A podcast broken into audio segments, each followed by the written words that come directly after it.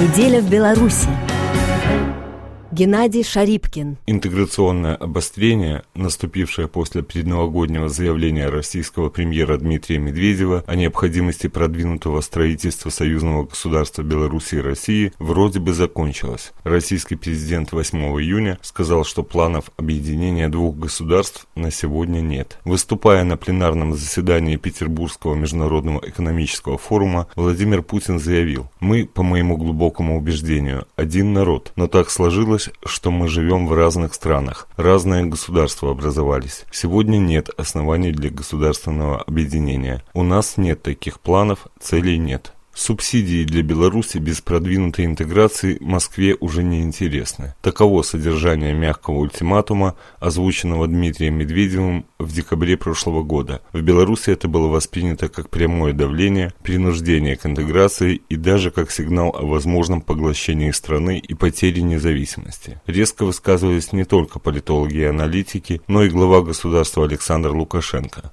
98% белорусов, по его словам, против объединения с Россией. По мнению главы Центра новых идей политолога Регора Остапени, Кремль действительно отказался от проекта очень близкой интеграции, счел его сложным и невыгодным для себя сейчас. Как появилась эта тема об э, снова об союзном государстве, о том, что надо как-то сближать страны. Это связано с тем, что был вариант о том, что Владимир Путин будет таким способом продолжать свое правление после 2024 года.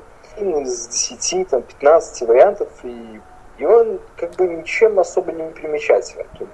Путин может просто изменить Конституцию и дальше продолжать управлять своей страной. И этот вариант куда проще и доступнее, чем вариант с созданием какого-то более серьезного союзного государства были какие-то предложения к Александру Лукашенко. Э, я не думаю, что это были там предложения такие прям жесткие, что вот сейчас мы тебя уберем и так далее. Скорее это было там, давай как-то мы найдем вариант там союзного государства, чтобы вот и нашим, и вашим. Видимо, этот вариант не прошел он был признан том, что он слишком длинный, слишком энергозатратный, поэтому он был отставлен. Я думаю, что просто сегодня высказывание Владимира Путина это признание о том, что этот вариант более не рассматривается. Безусловно, Россия продолжит давление на Беларусь, но экономическое. Это неизбежно, это будет постоянно, в принципе, как и было всегда. Но вопрос о поглощении, на мой взгляд, сейчас не на повестке дня в Кремле, считает Регор Остапеня. Павел Усов, директор Центра политического анализа и прогноза, в интервью РФИ отмечает, что Москва отказывается от своих планов в исключительных случаях. Я думаю, что этот вопрос э, более серьезен.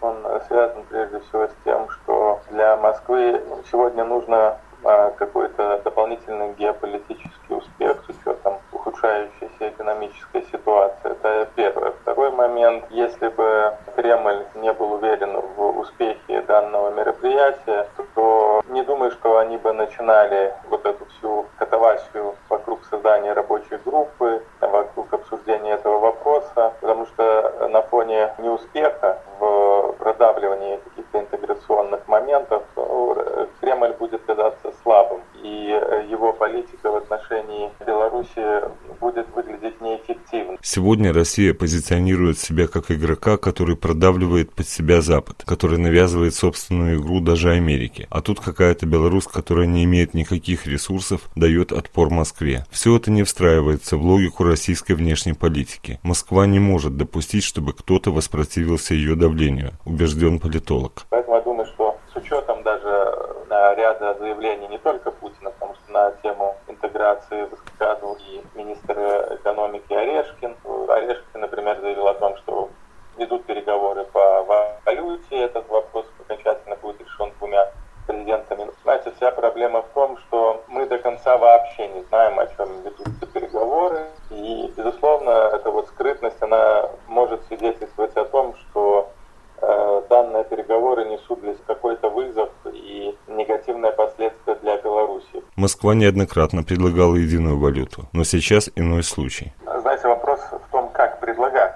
Предложить, не хотите ли вы ввести единую валюту, или можно предложить таким образом, что, знаете, вы должны ввести валюту единую у вас нет выбора. То есть введение валюты – это подчинение, полное подчинение Беларуси. Безусловно, э, Минск может отказаться от э, таких предложений. Однако какие это будет нести и экономические последствия для Беларуси, а с учетом того, что на Запад Беларусь не собирается двигаться, то, соответственно, внешних ресурсов на компенсацию, на противостояние действиям Москвы нет. А от дальнейшего давления, я думаю, что Москва не откажется. То есть тут будет работать такая формула, как, какая была озвучена Медведевым, а потом и другими министрами. Что не хотите дальнейшего углубления интеграционного, ну, будете получать газ и нефть э, по мировым ценам, без какого-либо кредитования. Э, надо же учитывать, что задолженность перед Москвой порядка 10 миллиардов долларов, плюс еще кредит на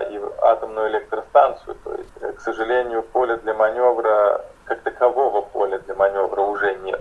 Что касается глубокого убеждения Путина, что мы один народ, то, по мнению Павла Усова, это не личное убеждение российского президента, это давнее имперское понимание отношений России с соседями. Это зловещий сигнал, это желание включить в состав Союза Абхазию, так называемое ДНР, ЛНР и даже Приднестровье, отметил политолог. Еще одна проблема для независимости Беларуси, как считает Павел Усов, заключается в советском менталитете большой части белорусских чиновников чиновников? Чиновники воспринимают это государство как некую аномалию, как историческую случайность. И когда в головах вот такая местечковая восприятие, то, естественно, решить проблему они будут не в состоянии. Я думаю, чиновники уже давным-давно э, подписали все соглашения с Россией, Пока единственным тормозом поглощения Беларуси является Александр Лукашенко, считает Павел Усов. Его не устроят должности ни премьер-министра союзного государства, ни руководителя некой автономной республики в составе России. Для него уже власть – это жизнь.